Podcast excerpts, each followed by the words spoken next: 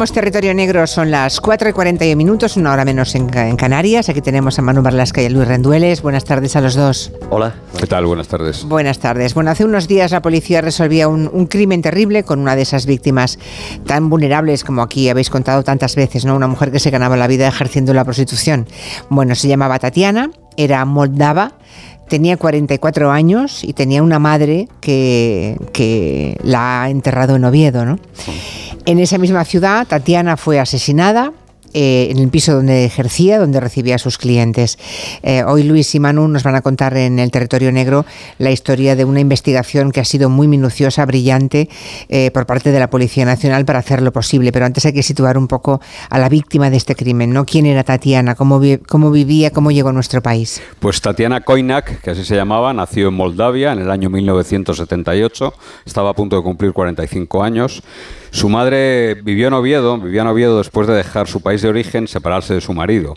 Conoció a un hombre en Asturias, rehizo su vida y su hija Tatiana siguió bastantes años después sus pasos y se mudó a Oviedo.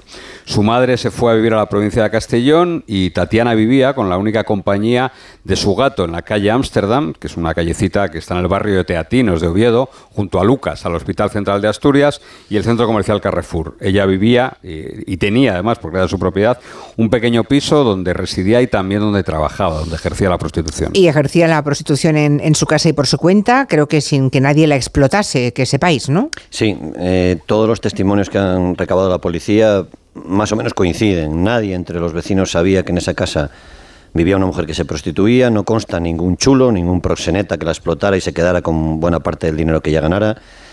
En el barrio los pocos que habían hablado con ella alguna vez pensaban que se ganaba la vida limpiando residencias de ancianos. Nadie oyó nunca nada extraño en el piso, ni gritos, ni escándalos, ni entradas o salidas de hombres a deshoras, nada. Tatiana era una mujer extremadamente discreta y extremadamente ordenada, algo que, como vamos a ver ahora, ayudó mucho a la, a la policía.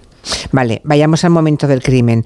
Cuando descubren, eh, porque ya hemos dicho que vivía sola, ¿no? ¿Cuándo se descubre que han asesinado a Tatiana? Pues la madre de Tatiana avisa el 12, de, el 12 de marzo exactamente a los servicios de emergencias de que lleva tres días sin saber nada de su hija, con la que hablaba con cierta regularidad y a la que estaba desde luego muy unida. Ese mismo día, el 12 de marzo, entran en su vivienda y encuentran el cuerpo de Tatiana en la bañera. El resto de la casa, que tenía un hall, un salón, una cocina y una habitación, estaba bastante ordenado. El cuerpo de ella, el cuerpo de Tatiana, estaba metido en la bañera, como digo, completamente desnudo, boca arriba y a primera vista, la primera impresión es que no tenía ningún signo de violencia. La policía también baja al coche que tenía aparcado por allí y encuentra junto a la caja de cambios del vehículo una imagen plastificada de un santo de la iconografía mm, ortodoxa, de la religión ortodoxa, con una plegaria en moldavo, que en un principio se llegó a pensar que aquello era como una nota de suicidio que había dejado ella, aunque lo cierto es que nada tenía que ver. Nada tenía que ver, nada de notas de suicidio. Bueno, imagino que la investigación empieza en esa escena, en, en ese piso, y en la sala de autopsias, obviamente, donde se examinó el cuerpo de Tatiana. Siempre decís que los cadáveres están llenos de información. Exacto, el cuerpo de Tatiana estaba, como ha dicho Manu, en la bañera. La bañera tenía el tapón puesto, pero el cadáver estaba completamente seco y la impresión de la policía es que cuando Tatiana llega a la bañera estaba llena, pero con el paso de las horas se fue vaciando, el tapón no, no, estaba bien puesto. Aparentemente no había señales de violencia, pero la autopsia revela que a Tatiana le habían partido el cuello.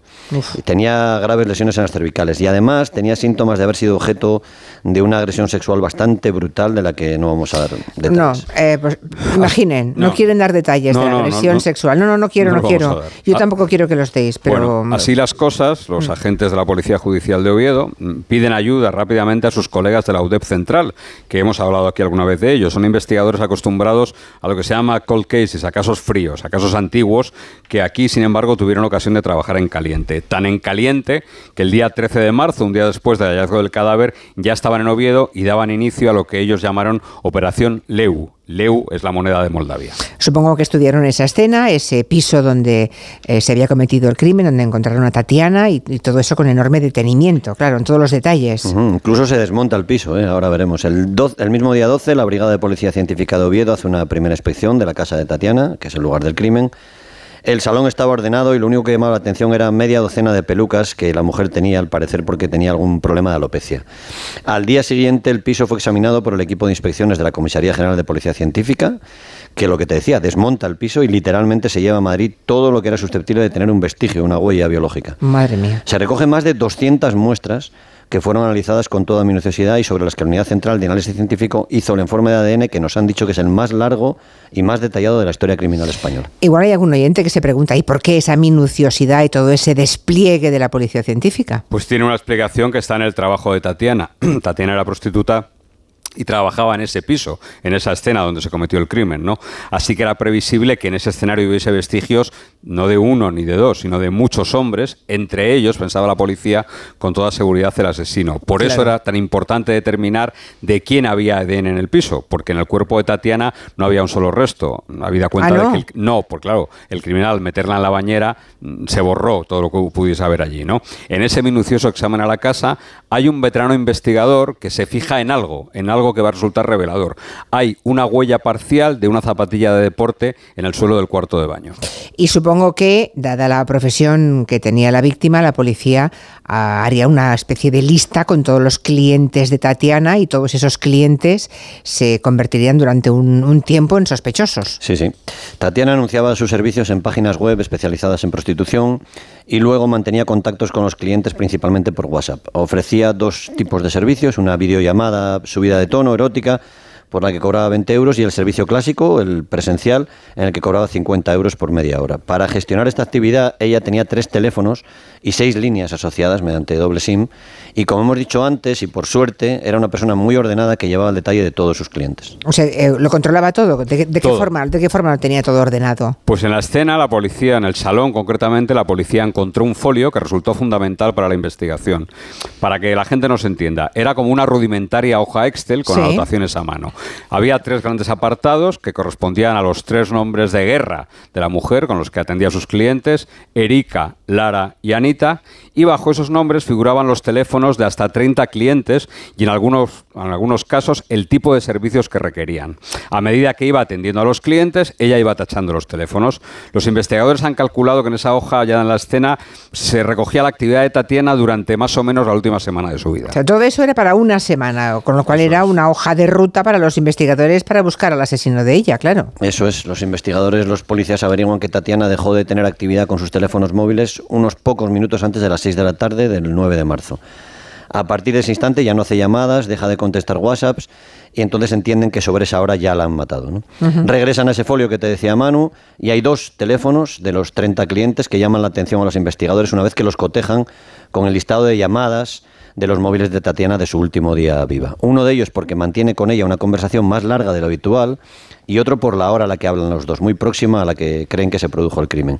Así que piensan que esta persona que usaba este último móvil pudo ser el último cliente y por tanto el asesino. O sea, deduzco que los investigadores cuentan desde el principio con un sospechoso que tiene bastantes papeletas, ¿no? Bueno, no, no es tan fácil, porque Ya, es ya. verdad que ese último cliente tenía muchas papeletas, como dices tú, pero había que acreditar Ya, que ya, ese claro. sospechoso, Claro, ese claro. último cliente, no solo estuvo en la escena, sino que mató a Tatiana, porque bien podía tratarse de un cliente más que mantuvo relaciones con ella y se marchó tranquilamente. Y claro, también había que hacer otro tipo de investigación, descartar a todos los demás, así que la policía se puso en manos a la obra.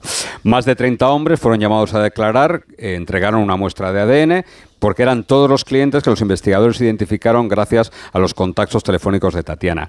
Sobre ellos se hizo lo que se llama una investigación en negativo, es decir, descartarlos, mientras que sobre ese sospechoso se hizo en positivo, es decir, buscando indicios que apuntalasen esas sospechas. Pero vamos, que hubo 30 hombres que recibieron la llamada de la policía. Bueno, hay mujeres porque alguno hay, mujeres porque alguno de esos hombres tenía el móvil a nombre de su mujer. ya, ya. y- Entonces, ya. entonces sí. A ver cómo lo explico mujer. después, en fin.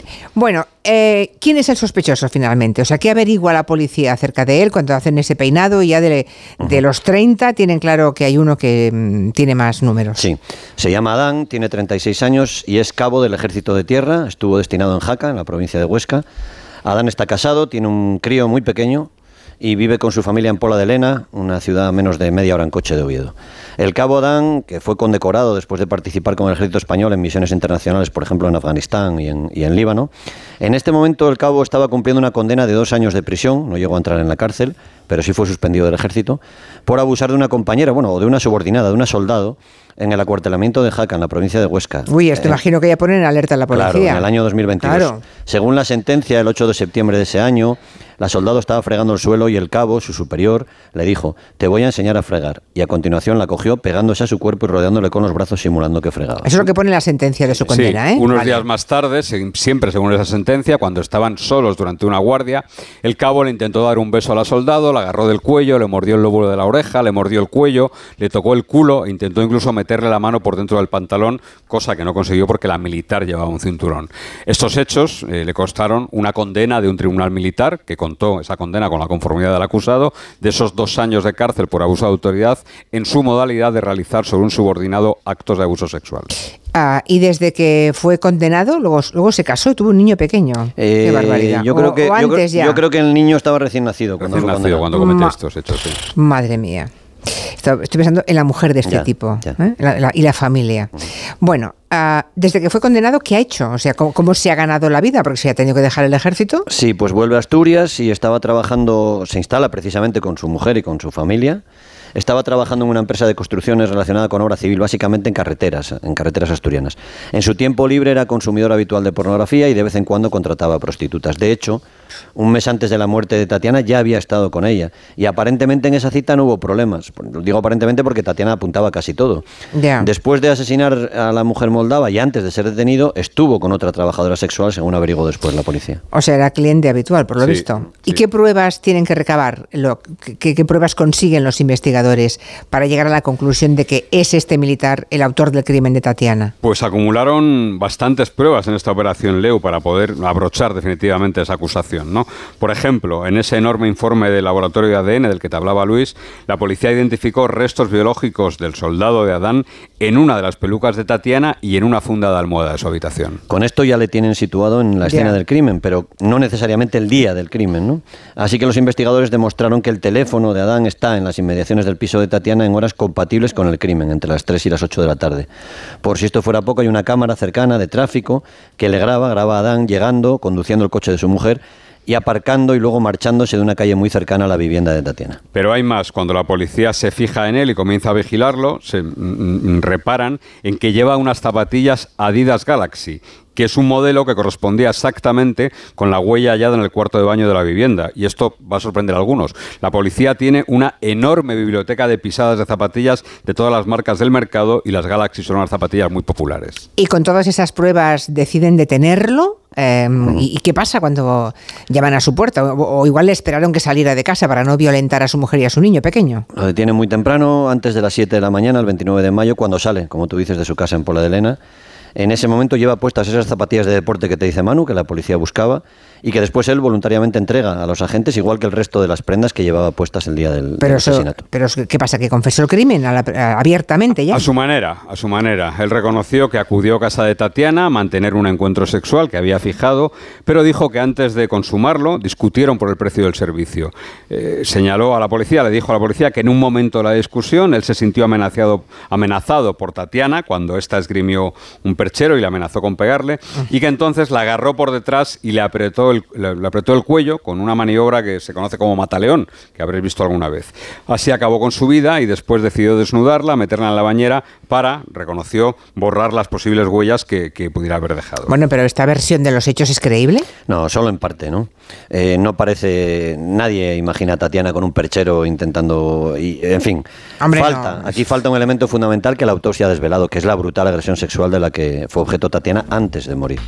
Adán negó en rotundo ser responsable de esta agresión, seguramente porque sabe que si eso se demuestra le costará la prisión permanente revisable, ¿no? Un asesinato que va precedido de una violación, de una agresión sexual, es uno de esos supuestos, ¿no? Para la PPR. Para la prisión permanente revisable. Eso es. ¿Y esto cuándo se verá, este asunto? Bueno, acaban de, acaban de meterle en prisión. Ya. Eh, Llevará una instrucción larga. ¿eh? Sí.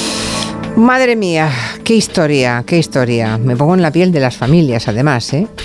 Bueno, quería preguntar antes de, antes de acabar, que nos quedan un par de minutitos, quería preguntarle a, Manu por un asunto que lleva una semana eh, dando que hablar, que el, miércoles 31 de mayo, mm, Manu Marlasca, que ya saben que es el jefe de, investigación en, La Sexta, pues contaba en directo, en Más Vale Tarde, en el programa de Iñaki López y de Cristina Pardo, hablaba sobre la última hora que tenía la policía de esa menor de 14 años que había desaparecido en Albacete, que había cogido un tren y que bueno, un profesor universitario de unos 40 años la había captado por las redes, ¿no? Bueno, la tuvo retenida en, la casa eh, durante unos días. En, aquel momento los padres estaban en pantalla, estaban eh, les estaban entrevistando, estaban escuchando a Manu, eh, y, ocurrió esto, miren. Tenemos noticia de última hora con respecto al paradero de esta joven. Lo que está comprobando la policía son las cámaras del Metro de Madrid, por una razón muy sencilla, porque ya se ha constatado, se ha certificado que ella salió en tren, no iba sola, sino iba acompañada de una persona, de un varón. Ahora mismo la policía está trabajando en dos vías. La localización a través de las cámaras de videovigilancia del metro, que es algo muy eficaz, y la localización de una tablet. No llevaba teléfono móvil, pero sí que llevaba una tablet. Que sepas que los padres de María Victoria se están enterando por ti, por lo pues que ya me revienta, de, están enterando por mí. Vamos a hablar con Mariana y con Leo. Ah, ahí se oye de fondo, ya me revienta.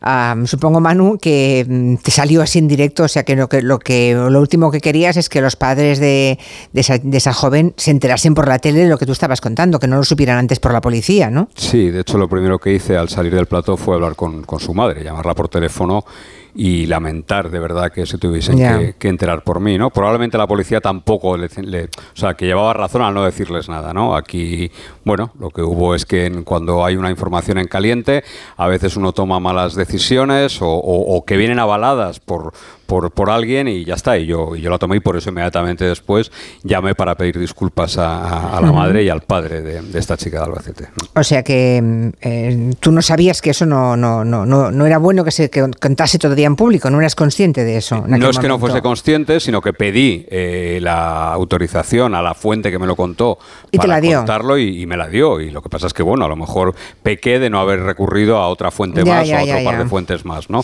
Pero bueno, no, no, no quiero poner eh, tiritas ni, ni, ni, excusas, ¿no? Que está claro que, que, no que no obre bien, pues, pues porque muchas veces evidentemente nos equivocamos, ¿no? Y, ya está. Yo el primero que comete errores, evidentemente. Y yo y todos, pero te honra reconocerlo, eh, Manu querido.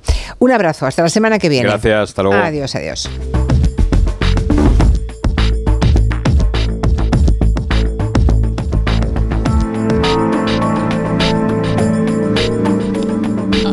Entre Robert Calvo, esos que me vienen a hablar de legalitas, ¿verdad? A ver qué me quieres contar de legalitas. Pues que tu propio gestor personal hará y presentará por ti todo el papeleo en los organismos oficiales si quieres montar tu propia empresa. Y ahora por ser oyente de Onda Cero tienes un 10% de descuento. Llama al 900 100 661. Legalitas Negocios. Que nada te pare. Pues muy bien, volvemos después de las noticias que llegan en 30 segundos. Hoy tenemos personas físicas, no se las pierdan.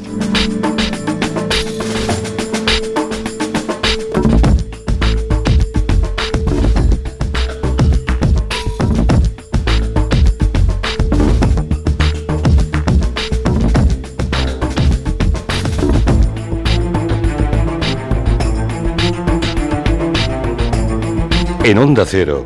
Julia en la Onda, con Julia Otero.